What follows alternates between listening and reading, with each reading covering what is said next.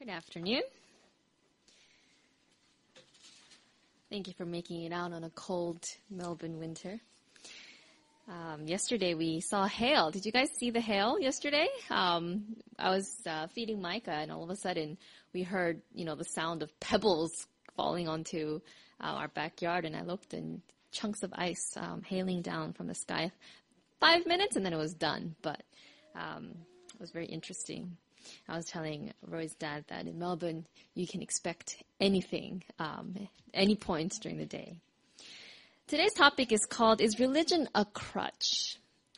And this topic has been chosen because sometimes when people discover that we believe in God, they have a reaction. Now they not they might not always display that reaction openly. They'll try to mask it. They'll be like, "Oh, okay." And their eyes kind of glaze over, but you know what they're thinking.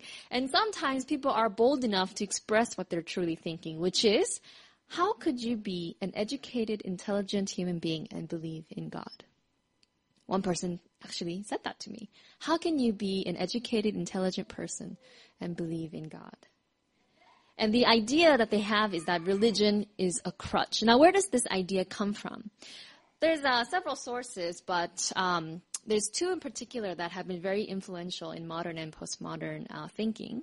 And those individuals are Karl, there you go, Karl Marx and Sigmund Freud. Let me just read one quote each from what they said. Marx said, Religion is the sigh of the oppressed creature, the heart of a heartless world, just as it is the spirit of a spiritless situation. It is the opium of the people. The abolition of religion as the illusory happiness of the people is required for their real happiness. The demand to give up the illusion about its condition is the demand to give up a condition which needs illusions. In other words, he's just simply saying, look, the ruling class doesn't want the lower class to rebel because their conditions are so harsh. And so in order to make them content, in order to make them go through the drudgeries of life, but cope with it, uh, let's give them religion. And if they have this hope of a future life to come, then they'll be more willing and able to go through this life and the harsh realities of the present age. And so he said, religion is an illusion, a dream, uh, a coping mechanism that was invented for people. And this is what Sigmund Freud, the famous um, psychologist, said. He said, Religion is a system of wishful illusions together with the disavowal of reality, such as we find nowhere else but in a state of blissful hallucinatory confusion. Religion's eleventh commandment is, Thou shalt not question. Now, the common theme of both of these and other atheists and agnostics, um, sometimes accusations against Christianity in particular, not just religion, is that Christianity and religion is for the weak-minded. That it's for those who do not question, for those who are naive, those who um, are illogical. But I'd like to kind of go through a few of the arguments and assumptions behind this statement and look at the logical fallacies that actually they portray and also look at how religion is actually um, not only not a crutch, but how we can address our own perhaps misunderstanding of what religion can be. And I want to start by first of all um, acknowledging that religion can be a crutch. Religion can be a crutch. Um, and if we think about it, anything good can be a crutch, just as work can become a crutch you know, you, you go to work to escape perhaps some of the things that are in your life. Um, or, you know, even a relationship can be a crutch if you're very dependent on someone to the point that, um, you are unable to think for yourself and that person uh, makes all your decisions for you, for example. And religion can be a crutch in the same way. There has been uh, misuse and abuse of religion and of the system of beliefs in such a way that instead of thinking for ourselves and instead of looking at the reality and the logical, um, objective truth, there can be a tendency of people, and it unfortunately has been the case that, of course, those are the cases that are highlighted in the media, etc., of individuals who, instead of thinking for themselves, um, allow someone else to do the thinking for them, and they become dependent on that person or that system to the point that you have cults or situations of um, individuals and whole groups of people um, following a group and either going into suicide or um, really abusive situations. And so, um, religion can definitely be a crutch. But is a crutch really a bad thing? And that's, that's the other side for us that we have to examine. And we'll come back to that idea in a moment. But there is a logical fallacy to this statement, religion is a crutch, that I want to first um, address before we move on. And it's called the psychogenetic fallacy. What is the psychogenetic fallacy? This fallacy is made when you think you know why an argument is being used, associate it to some psychological reason, and then assume it is invalid as a result. In other words, um, just because you think you know why someone is saying what they're saying, you automatically dismiss what they're saying. Um, and this is a fallacy because it is incorrect to think that just because the origin of an idea came from a biased mind, that it must necessarily be a false idea. The why of religion, of why we need religion, should not necessarily negate the what of religion. This is how C.S. Lewis, a Christian writer, put it, and I think he put it pretty well, so I'll go ahead and read it. He says, Suppose I think, after doing my accounts, that I have a large balance at the bank. And suppose you want to find out whether this belief of mine is wishful thinking. You can never come to any conclusion by examining my psychological condition. Your only chance of finding out is to sit down and work through the sum yourself. When you have checked my figures, then and only then will you know whether I have that balance or not. If you have the arithmetic correct, then no amount of vaporing about my psychological condition can be anything but a waste of time. If you find my, uh, sorry, if you find my arithmetic wrong, then it may be relevant to explain psychologically how I came to be so bad at my arithmetic, and the doctrine of the concealed wish will all be relevant. But only after you have yourself done the sum and discovered me to be wrong on purely arithmetic uh, grounds. Let me make sure I have the same. Oh, sorry, Went a little too soon. It is the same with all thinking and all systems of thought. If you try to find out which are tainted by speculating about the wishes of the thinkers, you are merely making a fool of yourself. You must first find out on purely logical grounds which of them do, in fact, break down his arguments. Afterwards, if you like, go on and discover the psychological causes of the error. In other words, you must show that a man is wrong before you start explaining why he is wrong. The modern method is to assume without discussion that he is wrong, and then distract his attention from this, the only real issue, by busily explaining how he became so silly.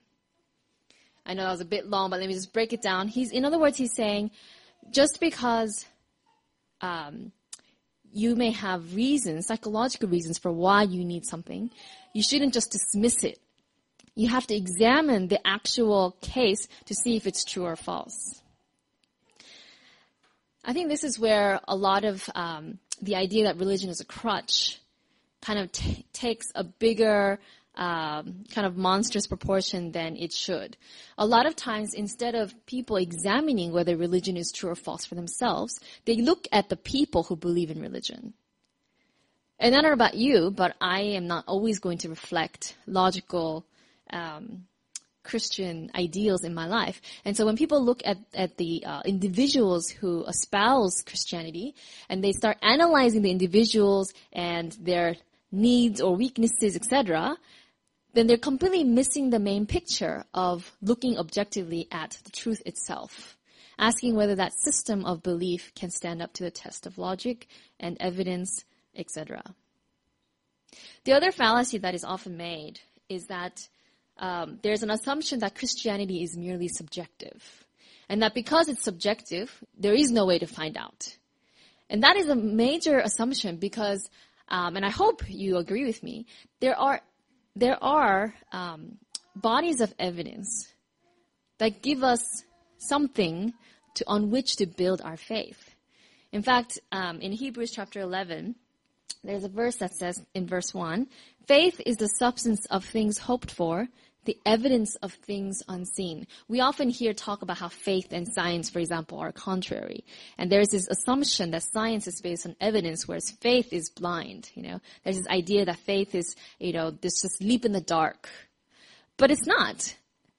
The fa- faith that we hold on to, faith is actually the substance of things unseen. Substance means there's something concrete there. The evidence of things hoped for. So there is this idea that there's enough objective truth And of course, there is after that foundation a leap of faith that you might have to take. But the idea is that there's enough for you to have a foundation. And so the assumption that Christianity or religion is a crutch for the weak-minded that has no basis or no objective truth is an assumption that cannot actually stand. And there are many uh, areas that you can look into for this. Archaeology, um, history, um, anthropology. There's, there's many areas of research and study that you can look at and say, yep, historically, these are the objective truths, or looking at the present age, these are the objective truths, and now I have a choice to make about how I take that truth and what I make with my worldview. Let me return to this idea of the crutch being such a negative thing. I mean, what is a crutch used for? What is a crutch used for? Hmm? To support when you need it, right? Usually when you have sprained ankle or you've done something and you're not unable to walk on your own, you have a crutch to help you, you know, stabilize you. So is crutch a good thing or a bad thing? It's a good thing, right? It's a good thing. So why is it being used with such derogatory terms that the crutch is um, a bad thing? Religion as a crutch, as a negative statement, not a positive statement, right? And I think, and I want to propose that this um, negative connotation that we give to the idea of a crutch comes from our utter hatred as individuals and as a society of dependence. Of dependence. It's a value um, in our society, at least. It's a value to be independent, to be able to pull yourself up by your own bootstraps, right? That's something that we admire. We like the hero. We like the underdog. We like the one that can make it on their own with no help from, you know, family or friends or society. And it's not necessarily that the society looks down on friends and support, but there is this underlying and sometimes very overt um, statement made that it's better to stand alone and that it's it's better if you can succeed on your own. That that the true idea of maturity and success is when you are independent, right? When you are truly independent. We put this great glory on this idea of someone who can, um, of their own efforts, right? Get out of the whatever situation, whatever circumstance, and of their own efforts, make it. And my question is, why is that such a huge value in our society? And why is it that we hate depending and needing others? You know, especially in the Western society, I find the idea of individualism and independence such um, not even just a value, but such a such a thing to strive for, and the opposite that if you fail somehow of reaching that pure independence, that if you actually happen to need someone, let's say you're sick or um, you uh, just in financial need or um, I don't know, whatever situation may be, and you actually need someone that we hate bringing ourselves to call or just to simply say, I need help. And even if someone, even if you don't even get to that point, if someone offers you help, even if it's the smallest little bit of help, you know, you know, do you um, need some food when you're sick, or do you, um, I don't know, need a ride, or some, something very small even? We hate, we hate bothering that person. We hate having to to say, yes, I need help. But I want to challenge this thought and this idea because I want to actually propose that when we say, I need help or I need you, it's not necessarily saying I am weak. It's not just a reflection on uh, our value going down. It's actually about the other person's value going up. That when you say, I need you, Hannah, what you're saying is, Hannah, you are valuable to me you are valuable to me. That you're actually allowing the other person um, to be affirmed in their own right, but also you're affirming the relationship that I can trust you, that I know that the help that you provide to me is not going to be taken advantage by you or by me. There is this trust that is established and built when we actually express our need for each other. And we'll talk about this more during the discussion. But I just wanted to bring that up um, as something that I think is a huge assumption behind the statement religion is a crutch, as crutch being a negative thing. Because after all, when you study about God and you study about our condition, the more we realize we are broken, we do need a crutch. And that should be a good thing, that there is a solution and that there is a savior that can make us whole. But instead of it being good news, we hear that phrase, religion is a crutch, and we hate it because in our minds, automatically, we don't want to need help. We want somehow to be able to be whole on ourselves, or we even deny that we even need anything. We deny the fact that we're even broken. Here's another, um, well, before I move to the next logical fallacy, let me just read a verse in Matthew chapter 5, verses 3 to 6. This, what Jesus says here, is so contrary to society's values. He says, Blessed are the poor in spirit, for theirs is the kingdom of heaven. Blessed are those who mourn, for they shall be comforted. Blessed are the meek, for they shall inherit the earth. Blessed are those who hunger and thirst for righteousness, for they shall be filled. And another word for blessed in the Greek there, it's asher. It actually means, does anyone know? Happy. It actually means happy. Happy are those who are poor in spirit, for theirs is the kingdom of heaven. Happy are those who mourn, for they shall be comforted. Happy are the meek, for they shall inherit the earth. And happy are those who hunger and thirst for righteousness, for they shall be filled. And the idea behind this, blessed or happy, is that when you realize that you need something or someone, when you realize that you're hungry, guess what? You can go eat something, right? When you realize your need, that need can be fulfilled. But when you reject that need, when you deny that need, then you will remain hungry, right? You will remain poor in spirit. And so what Jesus is saying is happy and blessed. It's, it's a good thing. So he's encouraging the very opposite of what our society uh, encourages. He's saying, look, he's turning it upside, upside down and saying it's actually a blessing and a happiness to need and to want and to acknowledge that we are inadequate and that we are in need of God and of each other. The other uh, logical fallacy that we have is that religion is a crutch, and it, it's seen that as Christians, oh, you know what, that works for you. You need that. Good on you. You do that. You know, you can cope with life that way. And there's this assumption that somehow religion and Christianity is the easier way out, and meanwhile secularism is actually um, harder. But I don't know about you, but I find the Christian walk and journey with God difficult. Not not because um, not because God makes it difficult necessarily, but because we are surrounded uh, by value systems and by individuals and by peer pressure, etc. And it's very difficult to stand up and stand by principles and to follow God instead of feelings. To be able to stick to our commitment to God in moments when we, we actually don't want to at all. There are so many days when you want to just give it up. And every person feels this way, right? Every person feels this way. Even Jesus felt this way. In that moment where he's like, I really don't want to go through this, right? Let this cup pass from me. There, there are moments where every Christian, every follower, every religious person will think, is this really worth it? And to actually have the strength of mind and the strength of character to commit and say, you know what? Even though I don't feel like it, even though I don't see the evidence, I'm going to stick by this because of the objective truth that I have already established as true.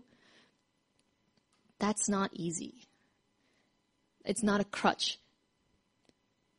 And I think that the more we as Christians talk openly about the complexity that is our walk, the more people um, in general will be able to understand that religion isn't something that you just hold on to as a pie in the sky by and by, but that it is something that is an ongoing daily commitment that does require some work and some sacrifice and some difficulties, but at the same time is rewarding and worth it. I think that balance has to be presented well. There was a man named Nebuchadnezzar who had it all, except for a good name. He had it all. He had wealth, he had privilege, he had position, He was about 30 years old when he ruled the Babylonian Empire. I don't know about you, but that's um, that's a pretty good accomplishment at the age of 30, right? He ruled at that time uh, in his area the most powerful empire.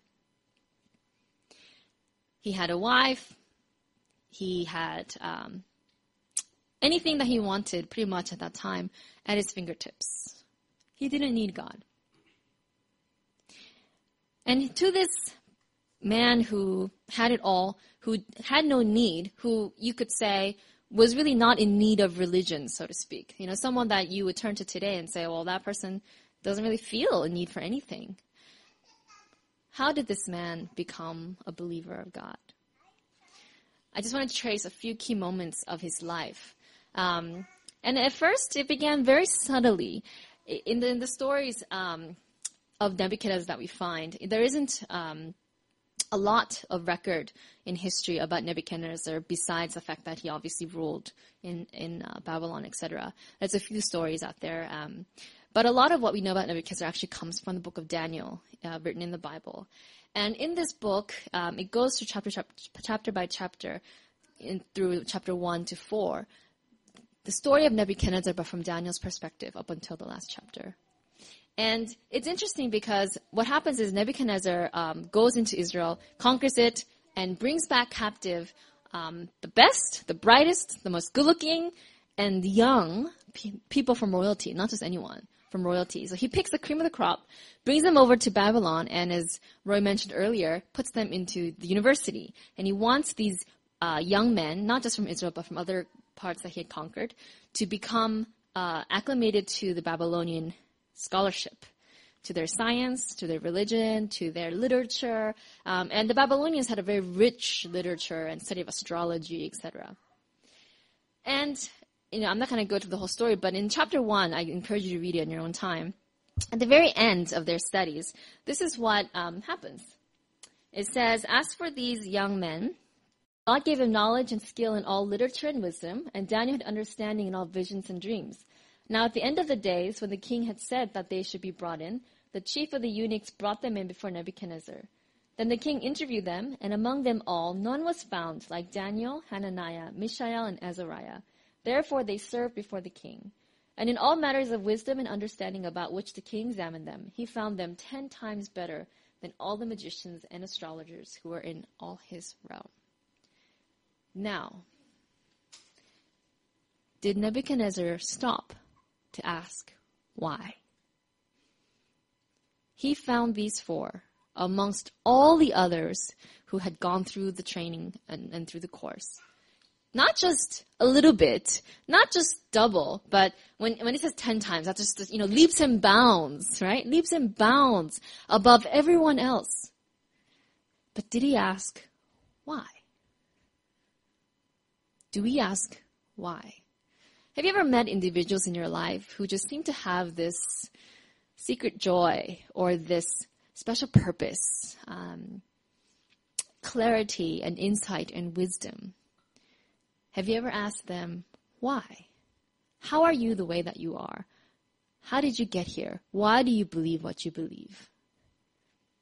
Here was a, a subtle way that God brought into Nebuchadnezzar's life individuals who believed in God and who would have easily attributed their wisdom to God if given the opportunity to share. Time goes by, and God decides that he's going to interact with Nebuchadnezzar a little bit more personally. And so when you read on in, in the book, um, he actually has a dream. And it's interesting because for us today, dreams wouldn't, you know, we wouldn't really put a whole lot of stock on dreams. We would just oh, you know, we ate too much the night before or something like that. But for Nebuchadnezzar, dreams were very serious because in his culture and in his um, in his religion, uh, dreams was a main way that uh, you were communicated to from the gods. And so God chooses to communicate to Nebuchadnezzar through a dream.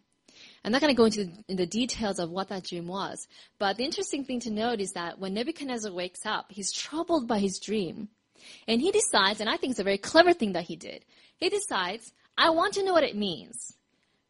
But I want to make sure that what it means, the interpretation of it, is reliable.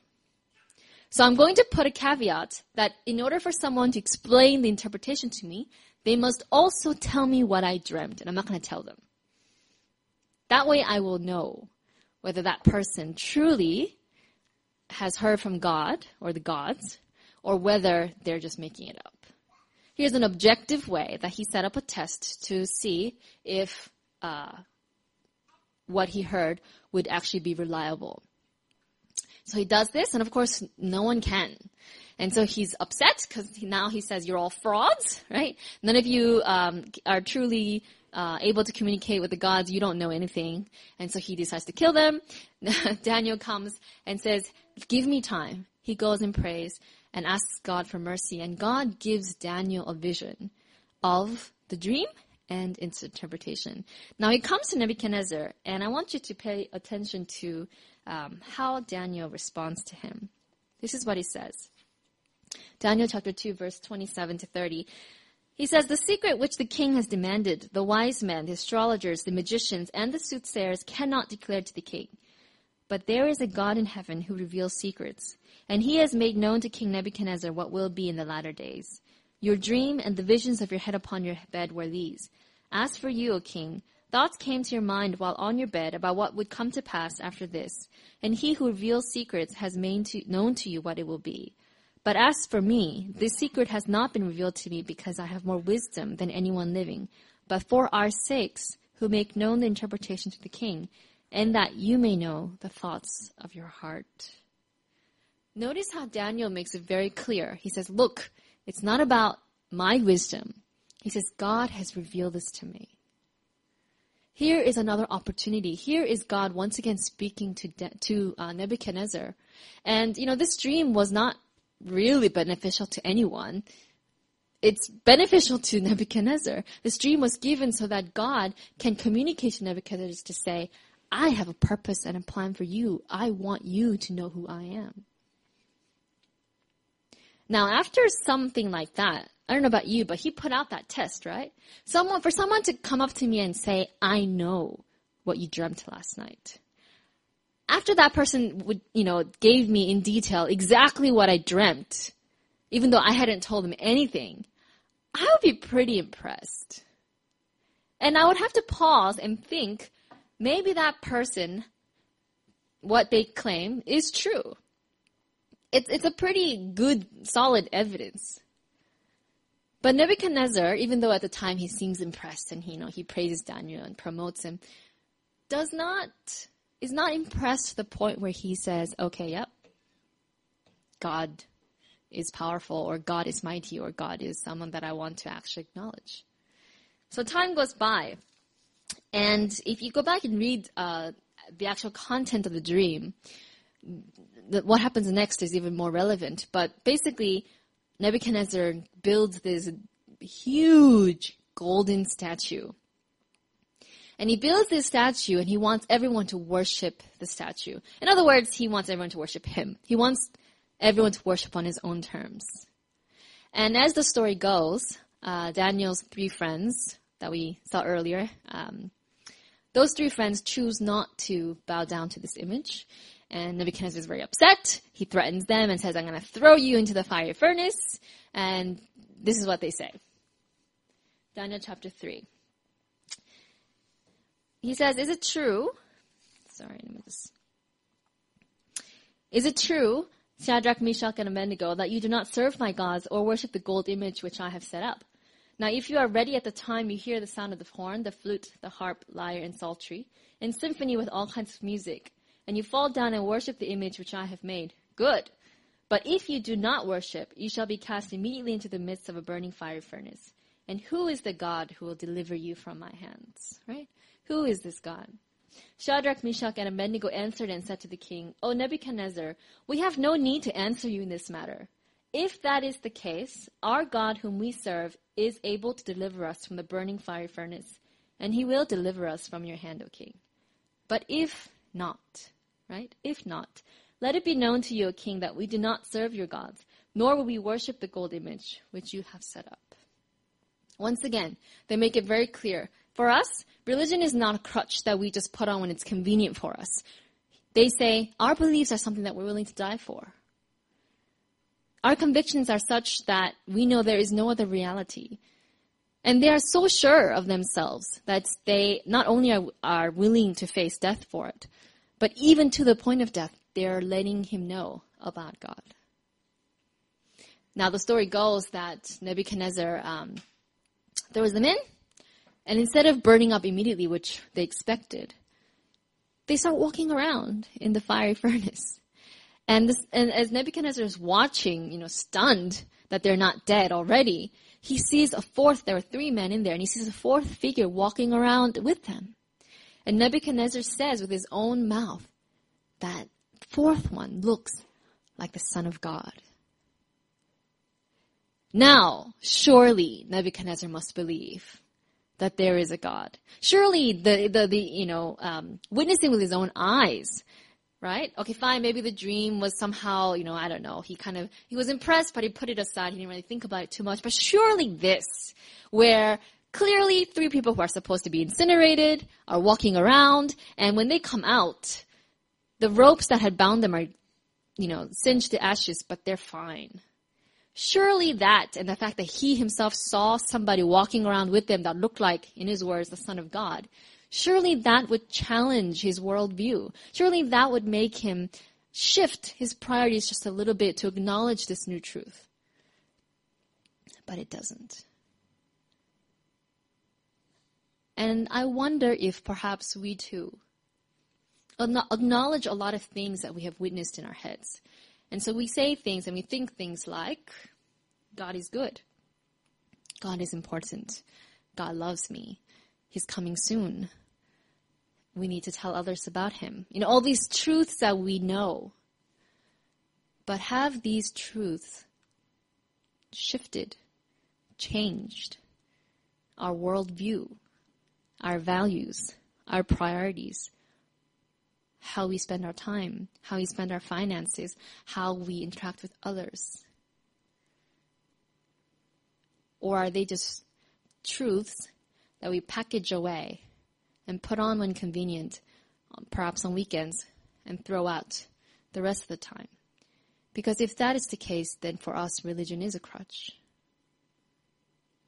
But if instead we face those objective pieces of evidence slash experience slash education, the things that we see and bump into and realize and learn, if we take that and allow that to change our worldview so that Christ becomes center of that worldview, so that it imp- impacts and influences everything that we choose and decide, then we can truly say that religion is not a crutch. That like these three young men, that we can stand and say, this is something that we're willing to live for and die for.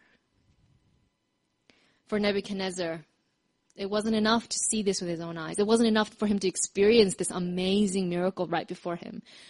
It wasn't enough to see uh, three people survive a fiery furnace. And, you know, for us today, it doesn't take seeing something like that. It could even be seeing individuals go through extremely difficult circumstances, but come out unscathed, psychologically, mentally, spiritually. That in itself is a miracle.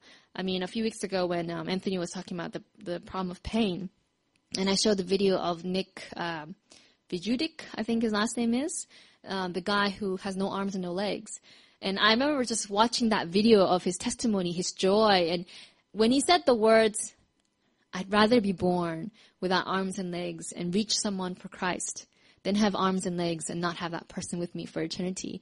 Something like that. And when he said those words, I just think to myself, really? And just seeing that testimony gives me more assurance and faith that if someone can walk through fire of affliction and, and trial and suffering and difficulty and come out unscathed and have their soul and their faith so in love with God, why?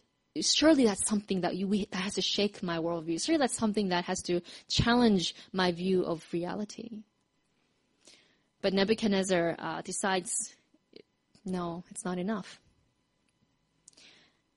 And sadly enough, about 33 years go by. About 33 years go by. And Nebuchadnezzar, um, I don't know, we don't really know the details of his life, but finally it comes to the point where God says, all right, I've tried to put subtly people in your life that you can ask questions about. You didn't ask, all right? I'll give you a dream and I'll give you this opportunity to see that I'm working in history, that I have a plan for you. Okay, you don't want it? Fine.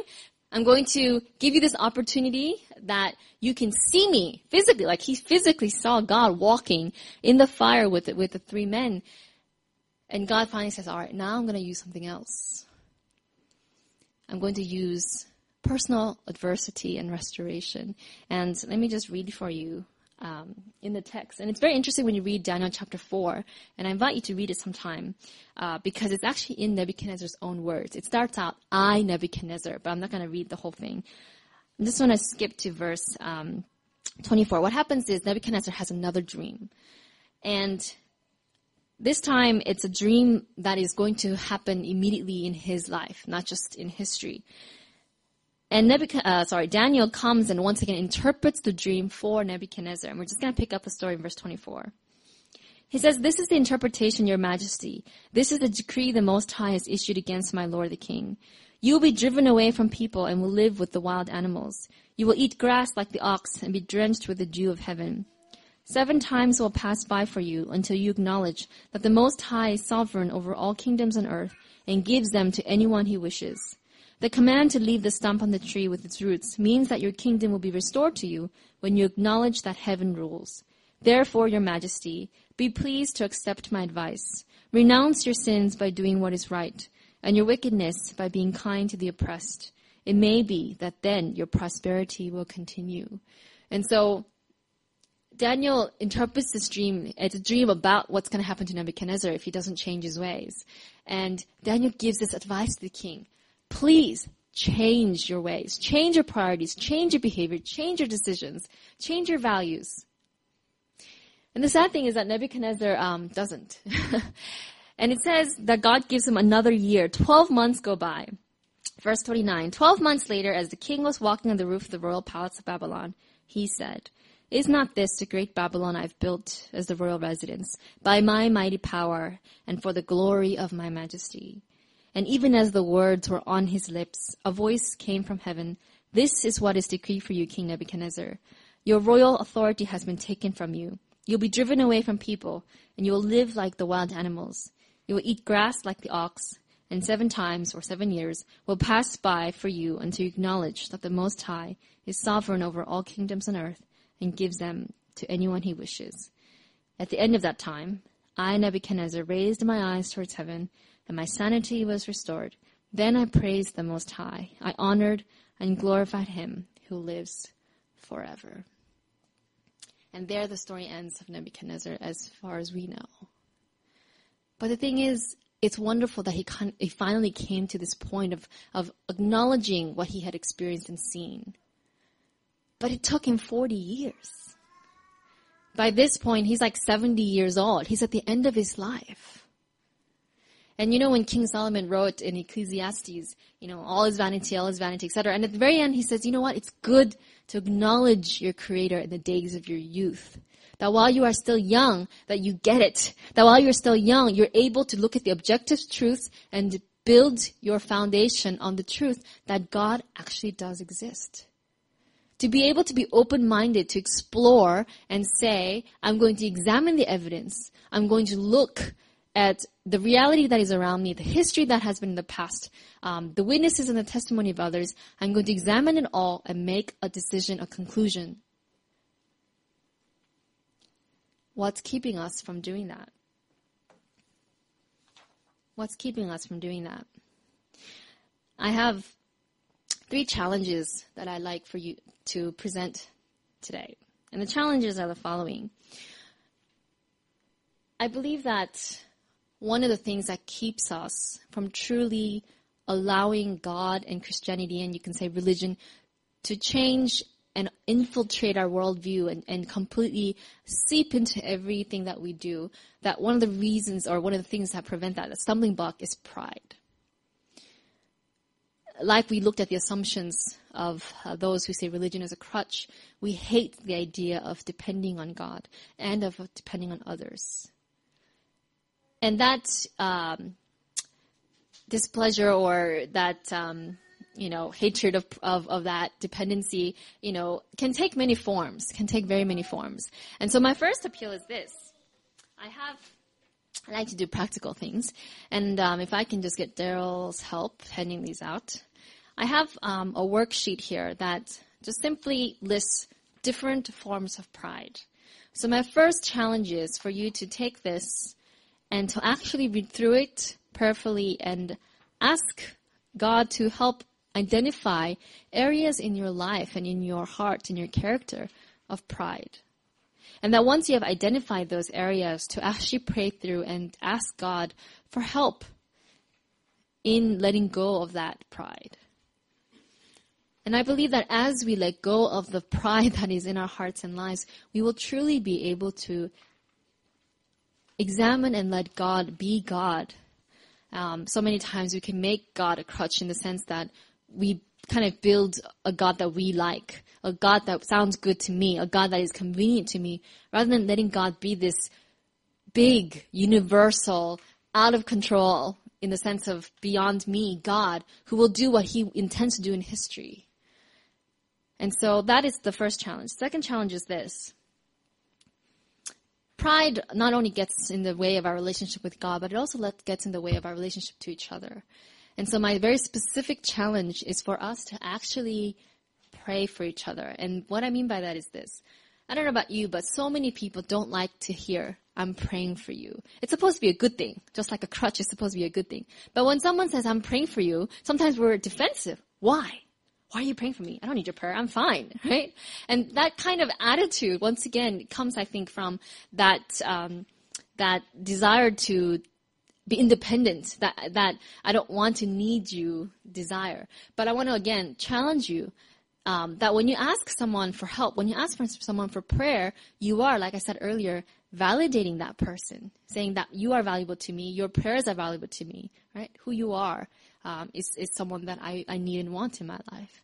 And so my second challenge is to specifically ask someone for prayer for an area in your life that you actually genuinely have a need for. Um, not just the superficial needs that you might have, which are very genuine as well, but perhaps even something a little deeper that you really are care concerned about. To turn to someone, um, you know, you can do this later, and say, "I actually need prayer about this. Can you pray for me? Will you pray for me? And to actually pray for them as well. And my third and final one is to actually explore the evidence. People will continue to accuse Christianity of being a crutch and will continue to accuse Christians of being weak-minded as long as we continue that stereotype of never questioning, never exploring, never examining the evidence. In order for us to actually get people to go from um, being skeptical to actually coming to the point where they're saying, oh, you know what? You have a basis. You have a foundation on which you have, you believe what you believe. It's our duty to change that mentality by actually being individuals who are willing to explore and be open-minded. So those are my three challenges, and it is my prayer that as we um, work through this um, idea of pride, and as we open up to each other and as we explore who God is for himself and be willing to change our worldview, my prayer is that in the end, Christ will be the center of our worldview. And that in the end, we will truly be able to testify that God is not a crutch to us no more than electricity is a crutch to a light bulb, as one commentator said. And that we'll be able to say, God is not my crutch. He's my essence. He's my inspiration. He's my life. He's my all in all. And may that be our prayer. May that be um, something that we can witness in others as well. As we go, um, we're going to have a song of um, reflection, and after that, um, we're going to have our discussion, and um, we'll be able to talk a lot more about this. But um, you don't have to do this worksheet now, but just it's a challenge for you to do it at some point when you have free time. Thank you.